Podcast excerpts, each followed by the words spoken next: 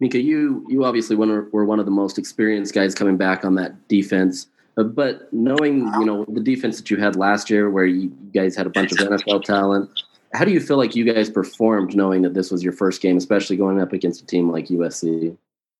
Um, I think definitely we can always do better. You know, we watched film yesterday of what improvements we can make, um, but I feel like um, for the most part we did um, you know, what we're supposed to do. But like I said, we can always do better.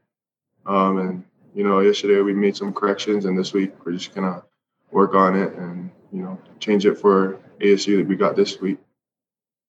Hey, Mika. Good morning. Good morning. How are you?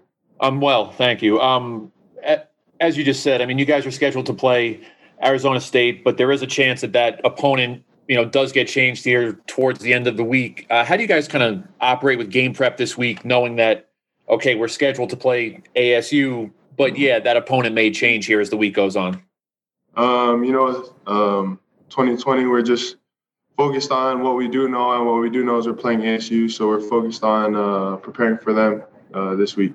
So you held USC under its averages in both passing and and rushing. What, but where do you feel like you specifically can can improve in in a week's time period, especially not really knowing if ASU is the game or or, or who the opponent will be? Um, I think we can do better at the little things. You know, um, tackling, uh, holding them to even less yards than um, I feel like execution wise, um, we could execute someplace better. Um, that's pretty much what we saw on film is uh, just the ability to execute plays, make tackles, and um, everybody running to the ball consistently. So I feel like those are some areas that we will focus on this week as we go into ASU.